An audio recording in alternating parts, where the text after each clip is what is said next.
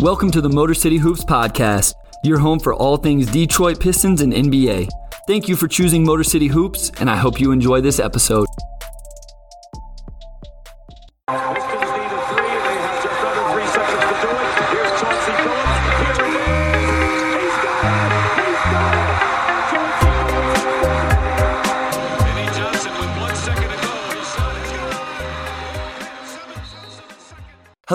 Welcome to episode 74 of the Motor City Hoops Podcast. If you are new to the Motor City Hoops Podcast, I am your host, Bryce Simon, a former D1 Hooper, current teacher, coach, husband, father of three amazing kids, and contributor of Detroit Bad Boys of SB Nation. Before we get to today's episode, I want to encourage you to go check out episode 73, where we are joined by Brandon Dent, aka Detroit Kool Aid, from Woodward Sports Network for an episode talking about Jerami Grant Cade Cunningham, the state of the restoration, and more. On today's episode, the incredible lineup of guests continues as we are joined by one of my favorite guests and good friend, host of one of the best Pistons podcasts there is, a great content creator, just surpassed 1,000 subscribers on YouTube, and verified on Twitter. Our guy from Locked On Pistons Daily Podcast, fresh off Monday morning's appearance on the morning show at Woodward Sports Network, Ku Khahil. Ku, welcome back to Motor City Hoops, and thank you for joining us. Thank you for having me, Bryce. You know, I, everyone loves when we get together and record a podcast, so I'm, I'm happy that I was able to come on here and, and repay you for all the times you come on Locked On Pistons. No doubt, man. You know you I you never have to repay. You know how much I enjoy that time on Locked On Pistons, and I do whenever we get together talking Pistons. I feel like we do good stuff. So I think today's going to be a great episode. But before we get into this one, I want to make sure and encourage you to check out all the content Motor City Hoops is putting out by subscribing to our YouTube channel, following us on Twitter, and consistently checking out the Detroit Bad Boy website for new articles and breakdowns. I have a Pistons defensive breakdown that I'm very excited about dropping in the middle of this week. We have a very special episode for you today, as the entire episode will be an all mailbag segment. We want to thank everyone for the questions and topics you submitted. We actually had so many that we won't be able to get to all of them, and for that, we are truly, truly sorry. We have bookmarked them and hope to get them included in future episodes, but we hope everyone that submitted a question knows how much we appreciate it. Before the mailbag, though, Ku, the Pistons finally broke the losing streak, the 14 game losing streak on Sunday night against the Miami Heat. What were your thoughts on the Pistons finally breaking through and getting a win? It didn't, it didn't seem like it was ever going to happen, man. It looked like they were going to lose every single game for the rest of the year. It was it was it was definitely a fun fun sight to see. Um, I, I really liked it for multiple different like little development reasons. Uh, I'm not going to waste the time and, and, take up too much time talking about Cade Cunningham impacting the game beyond scoring. Killian, you know, answering the call after only playing three minutes in the first half, finding through that mental block, coming out in the second half and scoring 11 points. Saddiq Bey putting together a third straight great game with Jerami Grant out. All kinds of things to talk about, but overall, just a really good win for the Pistons. Everyone need to see a win, including the young guys. You don't want that kind of, you know, even with within a rebuilding season, a losing season, you don't want to have too many losing streaks like this that can like form bad habits and create a bad locker room. So definitely a good win all around. Okay, so I do want to go and spend some time on Cade Cunningham, and I want to give you this chance because you've talked about it. What did you love about Cade Cunningham's game on Sunday night? Because if you look at the box score, I think people are going to go, oh, we only had four points. He didn't. Like, even I was kind of tweeting out, man, like, Cade's not getting enough shots. But I actually rewatched the film before we recorded here Monday evening, and it's like, well, duh, this is why he wasn't getting more shots. So, what did you like so much about Cade's game on Sunday night? Well, you, you kind of talked about it. He he only took what was it four shots. He only scored four points. Uh, I liked how he, you know, before the end of the game, like the last two minutes of the game, when he picked up two quick turnovers on an offensive charge and uh, when he shuffled his feet on a trap, uh, he basically had ten assists to two turnovers. Uh, the Heat were trapping him on every pick and roll, every handoff, dribble, uh, DHO. Every time they were trapping him instantly, um, and he could have panicked. He could have went out, turned the ball over a ton, threw a bunch of bad passes, try to force some bad shots. Uh, but he didn't do that. He let the game come to him. He took what the defense was giving him, and and this game it was giving it to Isaiah Stewart and letting his teammates try to make a play or trying to find a skip pass over to the corner or making that quick pass to the wing. You know, sometimes there's going to cause for that. And there's one thing I actually want to say. I, I, said this on the podcast. I even mentioned. I feel like I think I mentioned it a little bit on Woodward Sports this morning that you know. I, looking back, if the Pistons were trying to like make the playoffs, or this is like a, a, a legit game, like a meaningful game, then you could probably say like the Pistons probably could have helped Cade and try to get him some points and some opportunities off ball or without a trap coming to him or, you know, try to get him opportunities where he doesn't have to worry about a second defender coming. He, they could have done a better job of doing that. However, I think Dwane Casey did that on purpose because he wanted, you know, this is a good experience. He hadn't really experienced this yet. He's had a really good last, what is it, last 10 games where he's averaging like 20 points a game on like 50% shooting from the field, 42% from deep. Uh, so, he hadn't really experienced that yet, and that's something he's gonna. It's gonna keep happening to him over and over. The longer he continues to show everybody that he's a legit star in this league, and the Pistons don't have that much offensive talent around him, so it's going to continue to happen. So I feel like Dwane Casey almost did it on purpose. I continue to make him go through this over and over again as part of a learning experience, development wise. I feel like he answered the call. Like I said, he had ten assists to two turnovers until like the last two minutes of the game.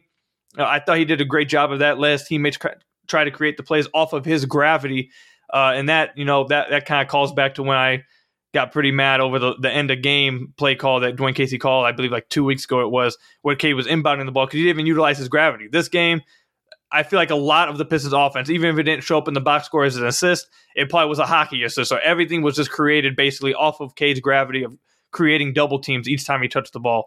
Uh, and I thought he did make great decisions off of it.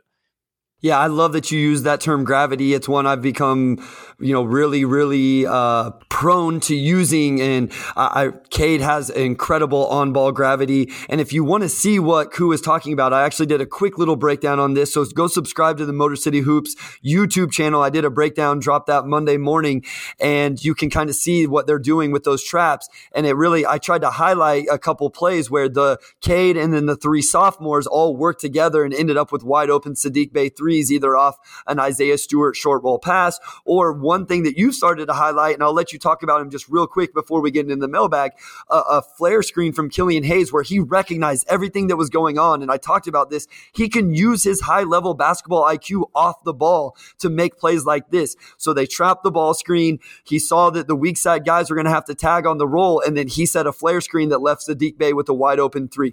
What have you seen from Killian Hayes here recently that you either like or don't like or has you encouraged about his game? And then we'll get into the mailbag. Uh, I feel like anyone who's who follows me or knows anything about me, they know that I'm I'm, I'm a believer in Killian. I really like Killian. Uh, but I feel like what we've seen, and I feel like we've seen this a lot of the year, uh, throughout the majority of the year, it's just like different aspects of his off ball game coming together. So, like earlier in the year, it was just catch and shooting. Then he had this thumb injury happen. And since his thumb injury, he's playing through it. He's shooting around, I think, 29, 30% right now from deep since then. It was, I believe it's over the past eight games since he uh, returned from that four game absence. Since then, now he's he was backdoor cutting a few, for a few games there. He's he's becoming a better cutter off ball. Uh, I think you saw that in the Heat game as well. He didn't score a lot off of it. He didn't get the ball many times, but a lot of those cuts are creating. It's another. Uh, I'm going to use gravity again. Him cutting down into the lane forces the defense to suck in, and that creates open kickouts even if he doesn't get the ball. So there's another aspect that you saw in this Heat game. And then, like you said, uh, this isn't the first time we, uh, me and you have pointed out him doing this flare screen off ball that create an open three uh, for a teammate. He did that, I believe, two games ago for Frank Jackson along the left wing uh, in semi transition. So I, I, feel like something that the, the biggest takeaway for me was uh, one, Killian only playing three minutes in the first, or like three or four minutes in the first half because he had, was in foul trouble, excuse me. Uh, and he could have zoned out the game, could have checked out, but he came in the second half and was aggressive, scored 11 points. And also, like I said, the totality of his off-ball game that he's he's using to develop his high off, uh, high basketball IQ that you mentioned.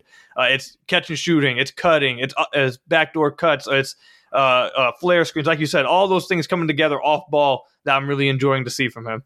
Well, I think one thing that we can take away, along with gravity from the first 10 minutes of this episode, is Cade and Killian's contributions go far beyond the box score. And if you want to really appreciate what those guys bring to the game for the Pistons, you can't just look at the box score. You have to watch the games, and you can't always just watch the ball when watching the games. You have to watch away from the ball because those guys do a lot of little things, quote unquote, little things that contribute to winning. I'm not saying they're great. I'm not saying I'm all in on Killian or Cade's going to be the next LeBron. All I'm saying is you can't just take the box score at face value when it comes to those two guys. But I want to bring in our guy, Wes Davenport, the producer of the Motor City Hoops podcast. We usually hear Wes's voice during the Sheed or Sham, which I think would have been a blast to play with Ku, but the next time we have him on, we'll have to play that. Today, he's just going to help us guide, guide us through the mailbag question. So, Wes, welcome.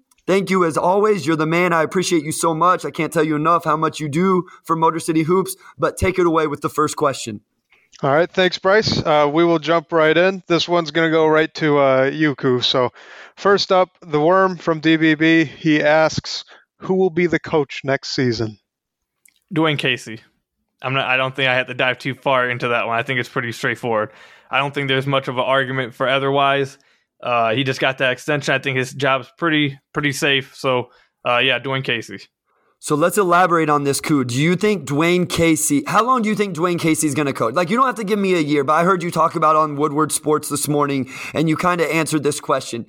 Do you think he's going to be here for the next four or five years? I mean, he's up there in age, so I don't know that like 10 years is really even enough. Like, at what point is it going to become time to cut loose with Dwane Casey and hand the reins to somebody else and this roster to somebody else who probably maybe can do a better job with it. Because I think we both agree about what Dwane Casey's role is with the development of this young team. I would say 2023. That's that's when I think that you may see a change happen. So uh, not this season, not next season, but 2023, 2024 is when I think uh, that season right there. I think that's when you'll see a change. So we've talked about this on the Locked On Pistons podcast, and, and, I think we both are can critique Dwane Casey and look at little things. What what do you think? I want to give you a chance to be positive here, Ku. What what are the things that Dwane Casey does that you think are really important that maybe are going unnoticed that you really appreciate about what Dwane Casey does as the coach of this roster? The main thing about Dwane Casey that he's always going to have, whether you disagree with his X and O's, uh, his strategy, offensive scheme, all those things. The one thing that's supposed to be the biggest positive with him is he's going to get his his players to play hard for him. They're going to buy into whatever it is, whether it's a bad scheme, good scheme, or uh, whatever. They're going to buy in. They're going to play extremely hard for him, uh, and he's going to get the most out of them. He's, he's going to get the most he can out of these guys. So uh, those are the three positives that you're always going to get with Dwane Casey. Uh, I know that's that even that's starting to come up was starting to come under some uh, criticism uh, this season because the team has seemed to take a step back somewhat. Uh, but since Jerami Grant went out, Saddiq Bey, who I think received the primary amount of that criticism, uh, has bounced back with three great games back to back to back. So, uh, yeah, I think that's Dwane Casey's obviously his biggest strength is that he's going to get guys to buy in, play hard, and, and get the most out of them. Yeah, I think we've talked about this. Like, we're, we're just hoping that he's doing the things behind the scenes or maybe even in front of our eyes to turn these young players into pros. True professionals come in, work day in, day out, do things the right way. And then he may not be the one that sees the, the fruit of his labor on the other end, but he can definitely take pride in the fact that he was here at the foundation. So, Wes, what is our second question here for the mailbag episode? All right, so this one is from Twitter. Uh, it's from the handle at at Pistons. Uh, he asks, what style of offense should the team be running in place of the DHOs and ISO ball? So I will take this one away, Ku, because I've kind of pushed a narrative recently, and I'm going to continue to push that narrative. I think you agree with it, but I and I think they've tried. So that I, I want to say that caveat as well. I want to see this team continue to push the ball in transition, and I know everybody thinks, well, you have to get stops, and the, and the defense hasn't been very good lately, but I think they can push even after a make. You get the ball out, you outlet it to Cade or even Killian, whoever's in the game, whoever's hands you want the ball in, and then you just get right into some action, some secondary action. You know, ideally, I think we'll, well, sure, we'll talk about this. Ideally, it'd be right into a ball screen action, but I think transition is where I would like to see this play, team play, or at least continue to play based on what we've seen recently. Yeah, I, will agree with that. Excuse me, I'll agree with that. Uh, I also would just like to point out that I'd like to see them run a little bit more pick and rolls. Um, even though we, me and you have talked about this on the Locked On Pistons podcast too, that you know they may not have the greatest pick and roll big guy on the floor. And I saw you even point out in your breakdown today that, and that was something I honestly wanted to wanted to talk about as well with you was Isaiah Stewart. He doesn't seem to. You broke it. I believe it was the first play you broke down that he didn't roll, or maybe the second one. I don't remember which one, but it was one of them. Uh, and Isaiah Stewart didn't roll very fast or hard to the basket. He kind of like shuffles his feet and doesn't really like do it like a legit roll to the rim. So even even though you don't have like a great, you know, um, roll guy, I still think it would be smart for them to run pick and roll still because I feel like that's where uh, that, that's where Killian, that's where Cade play their best. Uh, would they be would they be better if they had a better pick and roll guy? Yeah, but I still feel like uh, that that functions pretty well for them. Uh, and you saw saw yesterday, especially if Cade's going to attract double teams each time, uh, that can get you in four and three situations all the time with Isaiah Stewart. Uh, and uh, handling the ball at like the high post when he gets it, has to make a decision. And then at that point, that comes on Isaiah Stewart's development. Now you want to see him start making better decisions and knowing what to do at that point. So, uh, along with transition, I'd like to see some more pick and rolls in the offense. Yeah, I agree. And I think it's, you know, Isaiah Stewart's improvement. And that's what I did a whole breakdown because I saw guys like you and Hal talk about, you know, him not being effective in the in the ball screen situation. So I wanted to see it for myself. So I went back and really focused on some film and and then in current games, this was a couple weeks ago now, and he does he has a lot of work. He leaves a lot to be desired, just in, desired, excuse me, in ball screen situations. So do you think that's why we don't see more ball screens, Ku? Like you've been around the NBA game more than me. I, I'm pretty new to like actually really watching an NBA games night in, night out, strategies, all of those types of things. Is this Dwane Casey's kind of is this his thing that he doesn't run a ton of pick and roll? Is he not trusting the young guys? Is it because we don't have the ball screener to do it? Why do you think we're not seeing more ball screen action from this team? Um, I, I, I would say that I don't think that it's a huge part of Dwane Casey's scheme. Uh, if you go and talk to Toronto guys, which I, have talked to a lot of Toronto fans over the years, uh, their biggest critique of Dwane Casey. And I mean, I, I guess you kind of saw that on the national level too. Every time they meet up with LeBron or meet up uh, or lose in the playoffs, that their offense dwindled dwindled down a lot to ISO heavy basketball. Uh, and I feel like in his first three years with the Pistons, uh, you even saw that too. There was I, know you weren't around for this, Bryce, but in his first season, uh, he still had Reggie Jackson, who's a pretty damn good player still for the Clippers. Uh, and Reggie Jackson was coming off, of, I believe, an ankle injury the previous season and Dwane Casey, and this was the year the Pistons brought back Arnie Kander, their legendary trainer, and he said that he doesn't believe that Reggie Jackson would be the same until January. At least he wouldn't be 100% until January. Uh, so for the first half of the season, pick and rolls basically were non-existent, and they started to pick up a little bit once January came around with Reggie Jackson. But even still, uh, there was a lot of people clamoring for it more. And even in Blake's best season, which was that season, same season with the Pistons, the 2018-2019 season, um, a lot of it was dribble handoffs with, I believe, Wayne Ellington and Reggie Bullock. Uh, he was really good with that. Uh, he also ran some. some I, I, don't know if I really want to call it, you know, it, pick and, he kind of ran pick and rolls with Andre, but it really was just get the switch onto a center, and then he went at the center. Every now and then they run the pick and roll, but I, I haven't seen in Dwane Casey's offense the pick and roll be like a heavy part of his game. Now the numbers may be may not support that. I'm not looking at the numbers right now, uh, but from my eye test and we, what I've watched over the years and what I've heard from people across uh, Toronto, people who've watched Dwane Casey, I don't want to say it's like non-existent, but I don't I don't think that it's been a very uh, heavy part of his offense. But uh, real quick, Bryce, I want to add to your point about transition real quick, just to like buffer your point. I looked this up on Clean the Glass. Uh, the Pistons since November 15th, actually, Bryce, in all transition, they're 11th in the NBA in transition frequency, where you know that me and you were talking about the first two weeks of the season, they were like last in the NBA. So since November 15th, they're 11th in total transition frequency off steals. They're 16th in the NBA. And off of live rebounds, which is, like you mentioned, off a of defensive stop, they're sixth in the NBA. So, and this is where they're at their best. They're ninth in the NBA in points per play off of live rebounds, pushing in transition. So, uh, that speaks to what you were talking about, how the, them needing to get stops and push in transition. They've actually done a pretty good job of doing that over the past month or so.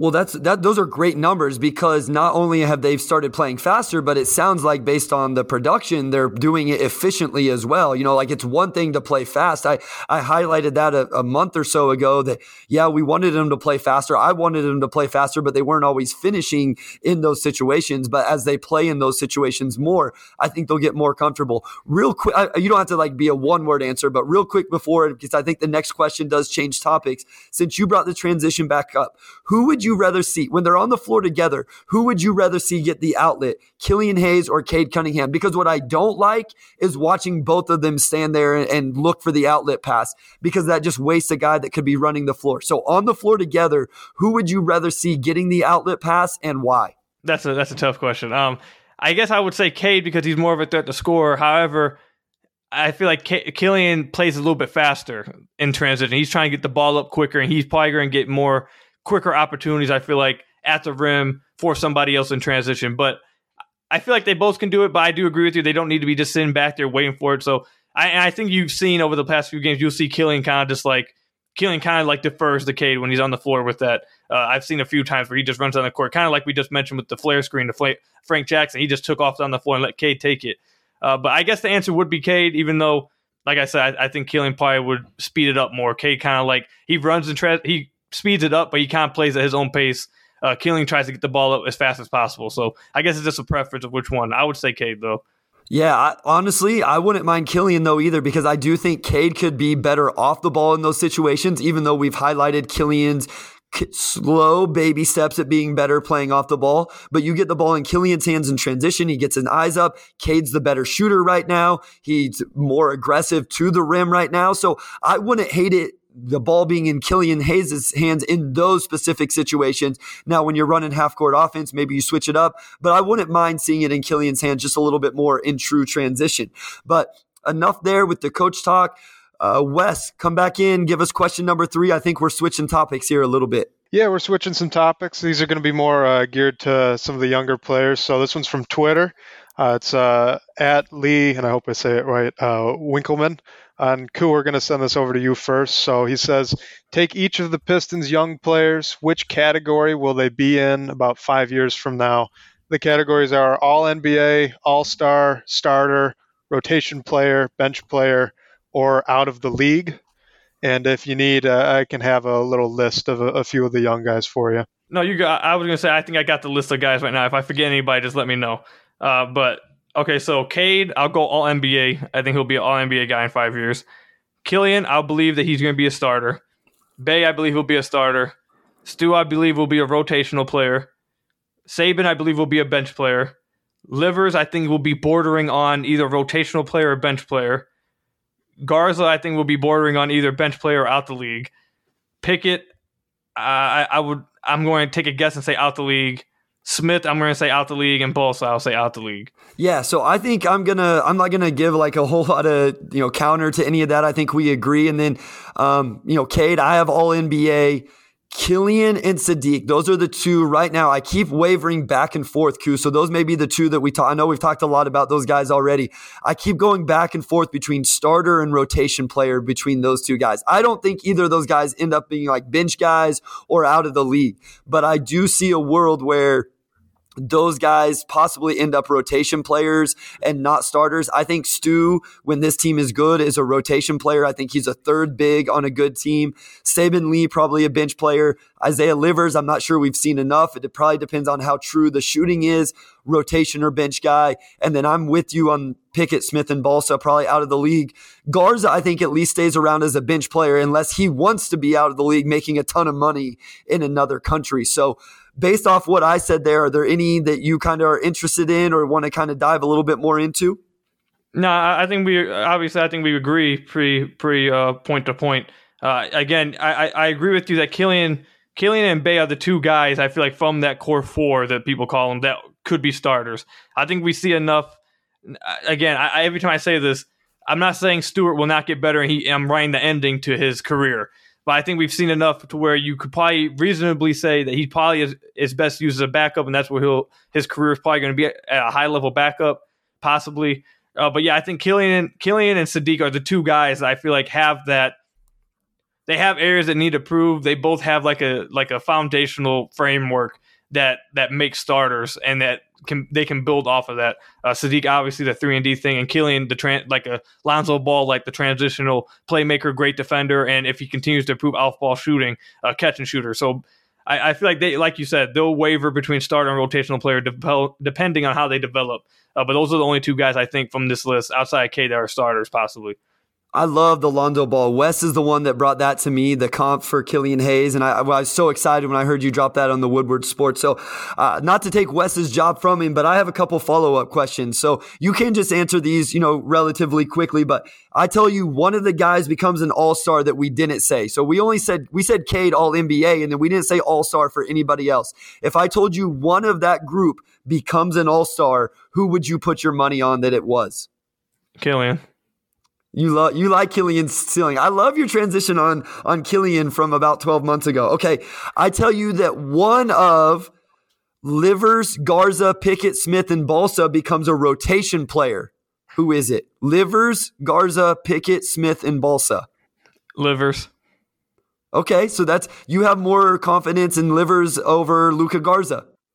I, the thing with Livers is I think he again he kind of follows in like with Saddiq Bey. He has it, it, depends, like you said, if his shot follows. But he he he looks like the type of guy who'll be in the NBA for a long time as like an end of bench, possibly end of rotational guy, simply because he should be able to shoot threes and play decent enough defense. So that that would be the guy I'd pick. All the other guys I think have too big of holes that make it to where they are unplayable. Okay, okay. Wes, let's bring you back in. I think we have one more question that kind of has to do with the lineups a little bit. So let's stay on that. Or excuse me, the, the young guys. Yep, we do. Uh, so this is the last one on this, and again, I hope I'm going to say this right, but it's uh, Jayad from DBB, and we're going to go uh, send this one to you, Bryce, first. So, is the team developing the right things, and are there any positive development signs you've taken so far from this season? This one is hard because it's hard to say that they're you're seeing the development you want whenever the team has only won five games and I would say Isaiah Stewart. We'll see if Ku agrees with me or not. I think Isaiah Stewart has been stagnant in terms of his development, but and I'll go through them. At Killian, I think we've seen improvement. Saddiq Bey, obviously, if we had this question a week ago on last week's podcast or two weeks ago, we would say no, like it's been a negative development. But at least what we've seen recently, I would say at least it's been stagnant or the same as last season my thing is I say it's stagnant, but has it really been, or were our expectations for those guys so low? I don't want to say low, but they exceeded expectations so much, and then our expectations were too high this season. I do think there has to be some good things. Frank Jackson's been playing better. Hami's look good. Has it taken longer than what people have wanted to see from these guys individually? Probably so. I understand that. But I preached all offseason, let's give it 82 games to judge any of these guys. And I'm going to stand by that. So I'm going to stand by that. Yes, we're going to continue. We're going to see the development that we want to see. Um, so I'll say that I I know Bryce said something at the beginning of the podcast about staying positive. And I'm trying. I don't. I don't want to be the, the negative person on the podcast. Uh, but I think if you're just being straightly objective, I think you would have to say no. That you're there hasn't been a lot of positives about this season. Uh, there, And we talked about this a lot in the podcast too, Bryce, on Locked On Pistons. The average margin of victory for the Pistons is like way, way lower than it was last year. So my point is, was bringing that up is that they're not expected to win, but I don't think anyone thought they were going to come out here and look historically awful like how they did like the first, what was it, like the first 24 games where they were like one of the worst offenses we had ever seen in NBA history. I don't think anyone expected that bad. Um, I agree with you about Isaiah Stewart. I actually I don't want I can't say that he's taken a step back, but I think I feel like his defense has at the very least stayed the same from last year. Um, maybe I don't think he's been as switchable as he was last year. Like that popped off the screen a lot last year in his rookie season. I can't say it's popped off the screen as much this year of him being able to guard guys in the perimeter. Maybe because he just hasn't been given that kind of like opportunity to do so. But ha- I can say it hasn't jumped off like it did his rookie year.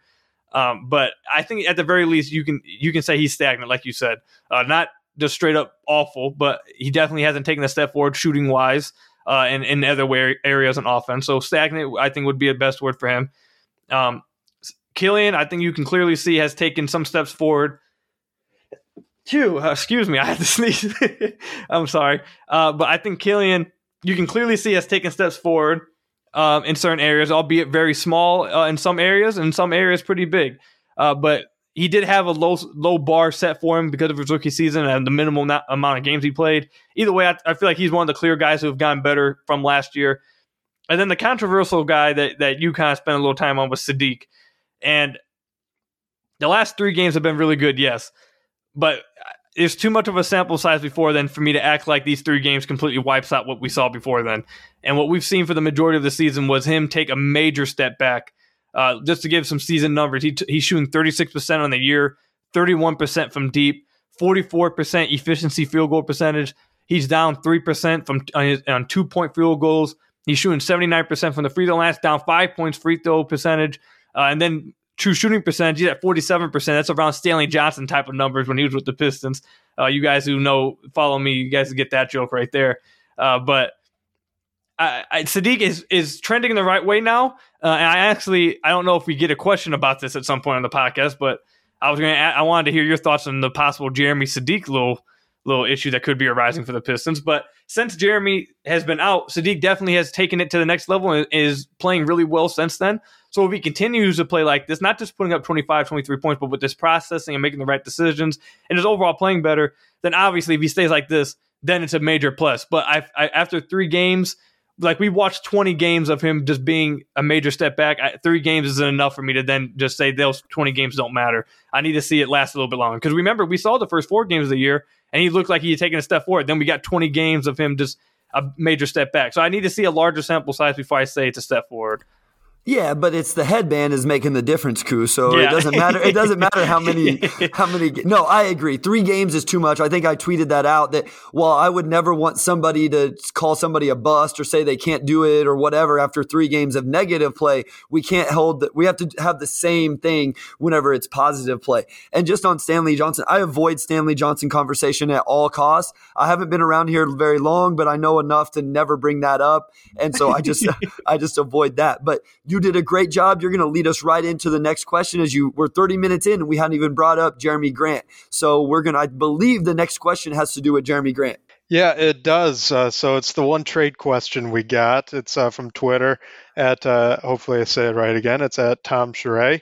Uh, and cool, we're going to send it to you right away. Um, other than Jerami Grant, who else do you see getting traded? Maybe Josh Jackson because he's an expiring. Maybe Cory Joseph. Okay, so obviously, I think Jerami's the obvious answer. And then outside of Jerami, I think Josh is also the obvious answer. Uh, Josh is out the rotation. He hasn't played very well. He's pretty buried on the depth chart, I think, right now. Like, we're even seeing Ryan McGruder play over him recently. Uh, so I think he's pretty buried. And I, I think Josh is the obvious choice. Uh, if you wanted me to go a little spicy with it, uh, I would say one of the young guys get traded with Jerami Grant for someone else.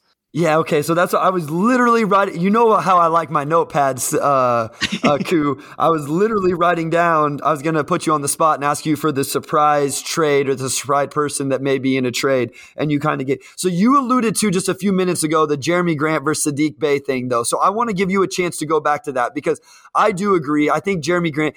If Jerami Grant doesn't get traded at the deadline, he definitely gets traded this offseason. I, I think like there just can't be. I think I don't know who I was listening to today. There can't be this much smoke and not any fire to all the Jerami Grant trade conversation.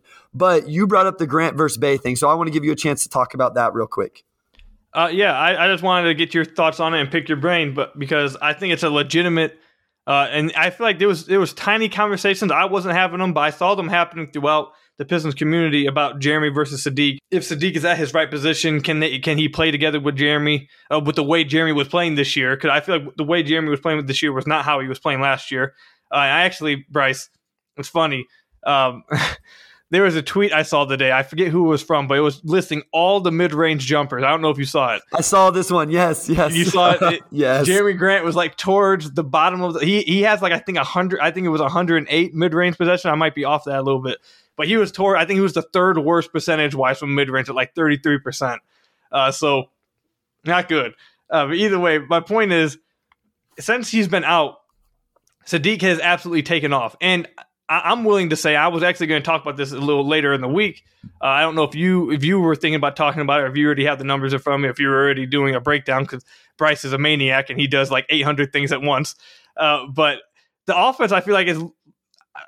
I think it looks a little better without Jerami. I think it's flowing a little bit better. I think it's it's the ball's moving a little bit more. They're running more in transition. I really feel like Hamidou Diallo is a really good fit with the starting lineup. People questioned it because his outside shooting, but they didn't under what they didn't take into account was his slashing ability and his ability to uh, explode into the lane, and also his he's not going to hold the ball and try ISO. He's either going to go straight to the rim or he's going to keep the ball moving. I feel like that's a big thing too.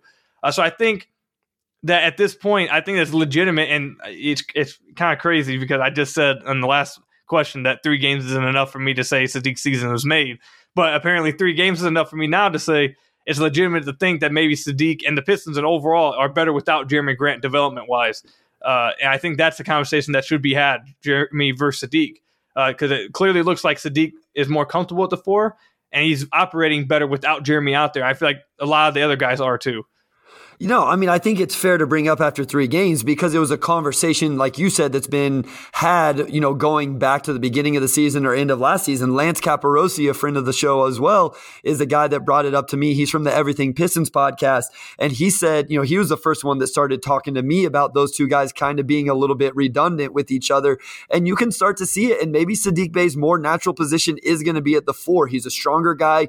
You would think that he'd be able to hold up there defensively. His rebounding has has been better. So that is going to be really interesting to see as we're going to get plenty of time, whether Jerami gets traded or not. We're going to see plenty of time with Saddiq Bey playing at the four and this starting lineup. And and I was one of those guys. I'm a huge Hami guy. You know this, Ku, but I wasn't sure about Hami in the starting lineup. I thought maybe he's a guy that's better suited coming off the bench, but he's played really well. I love that he's getting his chances and taking advantage of those. So and I did see that mid range shot. I think it was everybody who's had over 80 shot attempts from the mid range, and Jerami was like the third worst in terms of efficiency. But let's move on. I think we're now going to get into a new topic of kind of questions about next season or maybe this off season. So, Wes, take us away with this one. So, uh, this is from DBB. Uh, it's KCP for three, and we're going to send it to you, Bryce. Uh, so, the question is What are your thoughts on a free agency strategy focused on signing guys? Who don't suck, but also won't make us good enough to say we definitely won't have another lottery shot in the 2023 draft. So those guys could be uh, Jalen Brunson, Mitchell Robinson, TJ Warren, uh, players like that. Yeah, so whenever I first read this, I wasn't really sure about the question, and then the the second part, like I think he's essentially asking, do we you spend some of this money on guys who are going to make it so we're not setting at five and twenty to start the season? But we're still going to have great lottery odds again for not the 2022 draft, but the 2023 draft. And I would say no, that's not the offseason I'm looking for. I'm looking for, as you know, you've seen this. Me and Hal have gone back and forth about this just a little bit on Twitter, and I respect the heck out of Hal, and I know you do as well. And he's a great basketball mind. We just have differing opinions. If we make a move in free agency, if we can, if we're able to sign a guy, I want it to be a guy that's going to start for this team and be able to grow with this team long term. I'm not saying he has to be a 22 year old, but I don't want it to be like a 29, 30 year old. I don't want it to be a guy that's just going to come off the bench. I want it to be a guy that you can slide in at the three or a guy that you can slide in at the five and be a starter. And so that's what I would be looking for in this free agents class, along with the draft pick that's hopefully Paolo Banchero or J- uh, Jabari Smith or Chet or whoever it ends up being. My free agents thoughts would be simply go get a, a, a roll man center. That's that's what I want. That that's that's legit all I think the Pistons really need to be targeting. Um, they could go after, they could make a big splash, but I think you just said it. I don't think this is the season they decide to go with the big splash. I think that's next off season. Uh, so, but this offseason, I think the main priority is simply to attack uh, the center position. Um, and I think they should go find a lob threat. Mitchell Robinson, I think, was a great. I, I would really like Mitchell Robinson. Uh, but just about you can get anybody who's just a, a, good pick and roll threat, creates gravity on the lobs, uh, that that kind of thing. I think that would go a long way for the Pistons. But yeah, I, I overall agree. I don't think they should waste too much money or spend long term money. I would say like for example, I think a Kelly Olynyk type of signing or a Jerami Grant type of signing where you could possibly flip it for more assets or more value a year later or in the same season. Okay, then uh, that, that that kind of thing I'm cool with. But overall, I, I, would be cool with like a Mitchell Robinson light kind of player, just a role guy, uh, and that's really my main priority from the for the offseason with the Pistons. But Bryce, I want to I want to show you this real quick because you you brought up Hami this last segment. I, I am sorry to keep going segue, but I I, I want to keep buffering your points to like give them more even more to it. So Bryce, I just want to ask you this real quick. If you if I had to make if, if I told you to guess what the Pistons new starting five net rating is uh, so far through four games, what do you think it would be? Uh minus two. So through four games, they've played 14.7 minutes per game together. There are a minus 0.3 when they're on the floor. Wow. Which I know people are going to say they're still a negative, but that's got to be a huge improvement from what the normal net rating is. Yep, and I was just about to bring that up to you. So now let's go ahead and compare that to what the over. Now, I, like you said, even not even considering like the last starting lineup, the team is losing by like eight a game. So like eh, that, almost every lineup is going to be a negative. That what you said was correct. Uh, but let's look at the last starting lineup of Jerami Grant, Killian Hayes, Saddiq, Isaiah Stewart, and Cade Cunningham. That lineup played 15.5 minutes a game what do you think their net rating was? Minus four. Minus 6.0. Whew. So, so almost a six point net rating improvement. Yep, I, I, I know it's only over four games, but I thought, hey, I, I'm I'm throwing a little like spice out there. I'm starting some drama. Just want to throw that out there for the Wolves, and you guys can do with that what you will.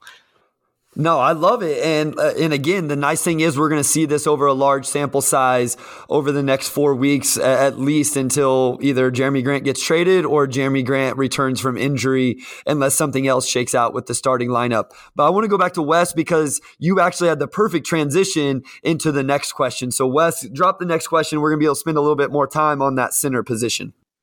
Yep. So and then this one's uh, from DBB. It's from Canadian Heat fan, and it's gonna. Uh, we'll go with you first, Ku.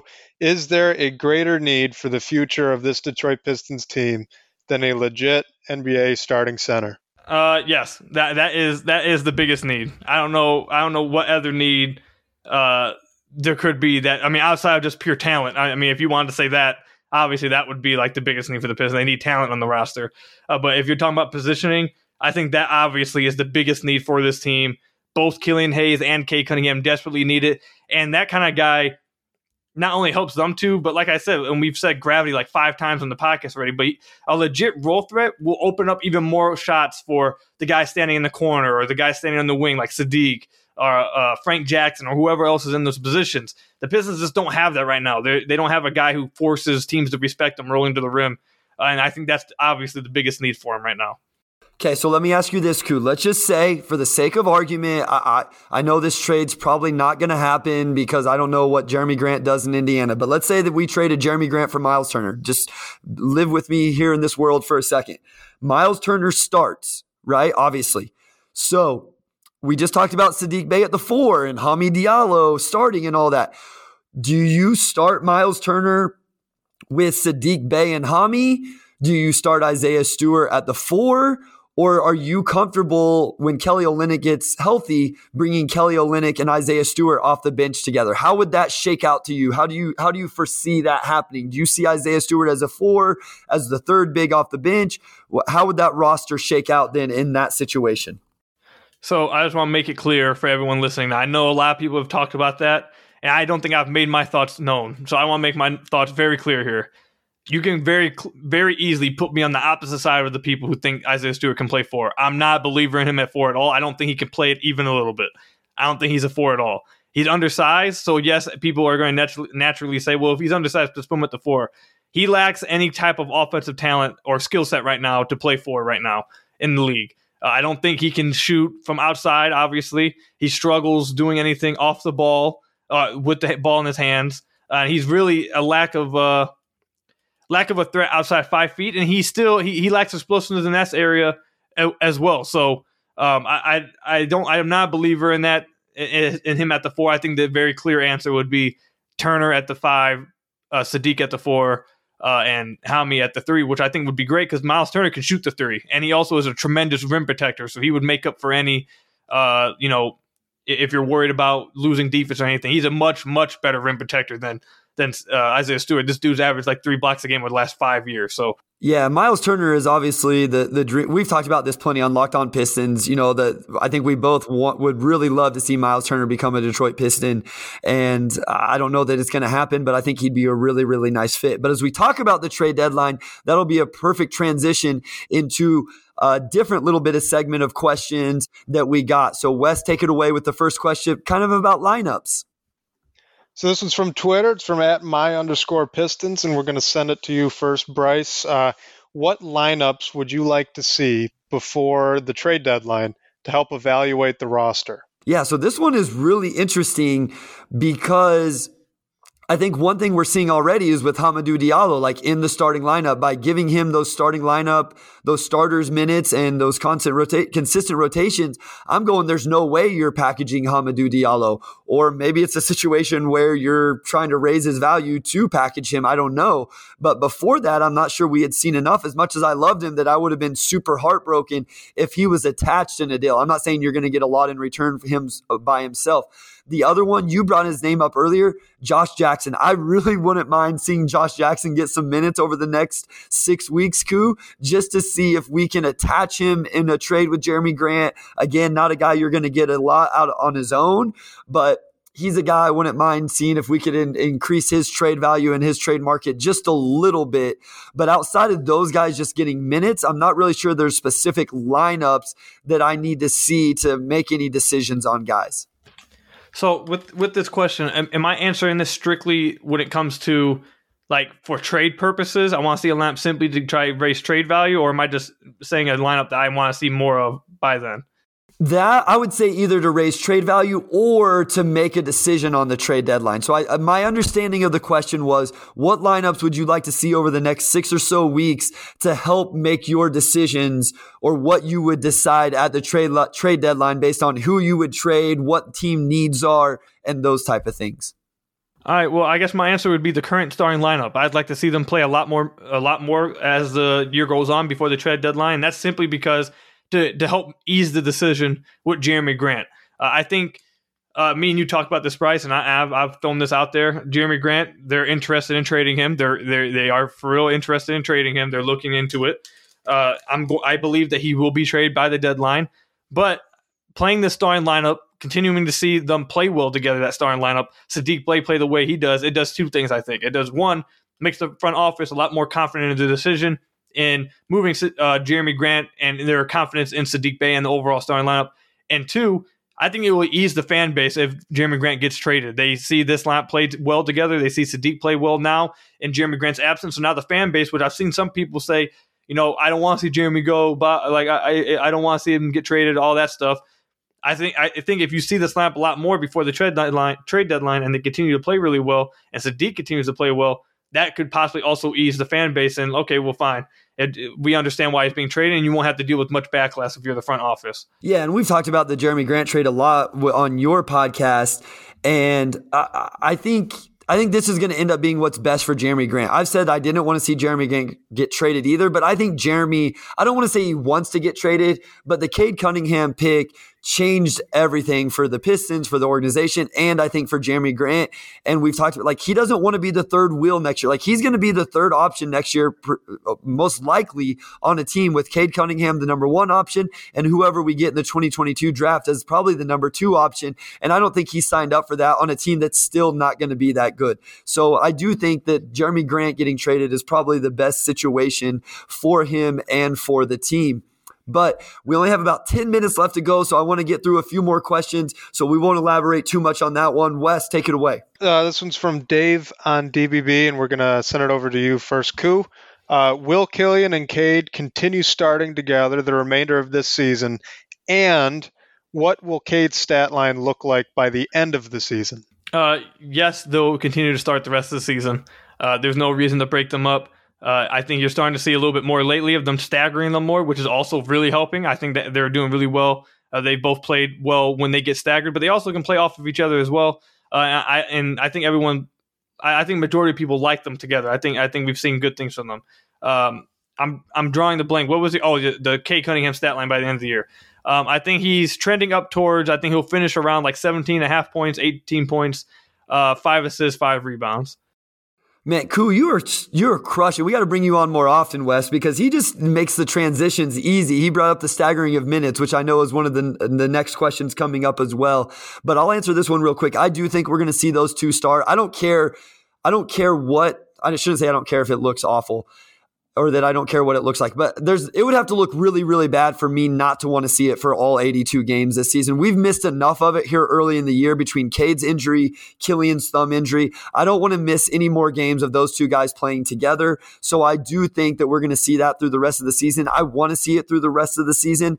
And I think Cade, yeah, I mean, I think he's going to end up in that 17 to 18 points per game range. The, the thing I'm really interested to see, I, I, think five or six rebounds, five or six assists, is the shooting percentages. Do those continue to climb after the really, really bad start? And we have to remember how bad that start was whenever we look at those percentages. Even if it ends up being decent, you, I mean, it takes a lot of makes to make up for all the misses he had to start the year. But let's transition into the next one. And then while we're answering that, Wes, maybe if we can get some quick hitters together to finish off the episode. I don't know if we have a few few questions that we can just go real quick here to to end it. But if we could compile a few of those, but let's go to the next question. Got it. And uh, we will be able to do some quick hitters after this one. So uh, we'll we'll send this to uh, you first again. Uh, this is we had two people ask this. Is from the doubleheader uh, three one three and at B Norway, uh, both from Twitter. Do you want to see Livers and Pickett this season? Why or why not? Pickett, I don't really care for. I don't care if we see him or not. Livers, I very much would like to see play. I think he should be playing over Trey Lyles. Uh, I'm not going to talk about Trey Lyles any more than that. I refuse to. Uh, but Livers, I, I, I, he's an interesting, he's an interesting pick because again, I think he's one of those guys who his ceiling is very low, but I think his floor also is pretty high. I, I feel like he he slides right in as a guy who can hit outside shots. He's going to move the ball. Not going to try to do too much with the ball. He's going to either catch and shoot or keep the ball moving, and also figures to play. It should be able to play decent enough defense to warrant keeping him on the floor if he's a good shooter. So I think he he should be getting minutes because he should be able to provide what Trey Lyles provides out there. Outside of you know, if, if I know they've been playing Trey Lyles at the five some, so if they still are trying to you know play someone one of the fours at five, then obviously okay, then maybe not. Uh, but once once they're not doing that, I think Livers should be taking Lyles minutes. I, I would like to see him if we didn't have five or ten minutes left in the episode, I would bring up Trey Lyles and force Ku to talk on this, but I'm not. but I'm not going to. So I agree. I want to see Isaiah Livers. He's a guy I've been intrigued by all the way back to whenever the Pistons drafted him. He was a guy I was taking in mock drafts whenever I got a chance to do those, and you know, he just he, he was the he was an obvious second round selection to me for the Detroit Pistons. And, you know, I know he didn't make his first couple shots the other night when he got a chance to play, but as we move throughout the season, and you make a good point, we don't want to put Livers in there and force him to play the five like what we're doing with Trey Lyles right now. So whenever they're the, the, the rotation's a little more set, whether it's Kelly Olynyk back or whatever it is, and he can truly play at the floor four, that's where I would like to see those minutes go to as well to Isaiah Livers and just see what he has. Because Uh, and I will get on Trey Lyles just a little bit. He's not, I don't dislike him as much as a lot of Pistons fans, but he takes way too many shots for my liking. If he turned the aggressiveness from a 10 to about a six, I would be a lot more happy with what we saw, see from him night in and night out. But we got about five minutes left. Wes, if we have a few lined up that we can just kind of go quick hitters, doesn't mean have to be one word answers, Ku, but just a little bit quicker back and forth. Try to get just a few in here to end the episode. Yep, I got you. So this is uh, from Twitter again at Pistons. Uh, Bryce, we'll start with you. Should we see more of the starters staggering minutes? Yeah, and I alluded to this earlier that that Ku set this one up and transitioned it perfectly. Yes, I do want to see it. I want to see one of Killian Hayes and Cade Cunningham on the floor at all times. I want to see one of Cade, probably Saddiq, one of those two guys on the floor at all times just because of the scoring component. So I do want to see more staggering of minutes. I know it's hard when the lineup's always changing, but yes. Yeah, I, I also would like to. I think I, I, don't think it's too hard to stagger Killian and K. They're the ones I agree with you. I think Killian K, Dwane Casey should be it should be pretty easy to do so. And I think they've started to do that more so the last three games. So I hope they continue to do that. And I yeah, I think they should. This is from Dave on DBB. Ku, you first. Where do the Pistons end up in the draft lottery, and who do they select? Uh, they, I, there's no way they get one again. So I'll go ahead and say three. And I don't know much about college prospects, so I'm not going to say a player. Uh, I don't know many of them, but I'll, I'll just take a guess and say they fall to three. Yeah, that's what every Pistons fan I talk to says. There's no way they're getting number one again. There's no way they're getting number one again. And honestly, I'm not sure the organization wants that pressure. Can you imagine the amount of pressure on the Pistons if if you correctly select Cade Cunningham number one this past season, then you get the number one to pick again in a class that has Paolo Banchero and Jabari Smith, who and Chet and all these guys that people are so excited about. Like expectations will be through the roof for this team and organization. I want Jabari Smith. That's the guy I'm sold on. I'm not so sure about Chet. I think I think the Pistons are going to get the number two pick. Whoever gets number one is going to take Paolo, and I think the Pistons are going to end up with Jabari Smith, who's a great, great fit for this team.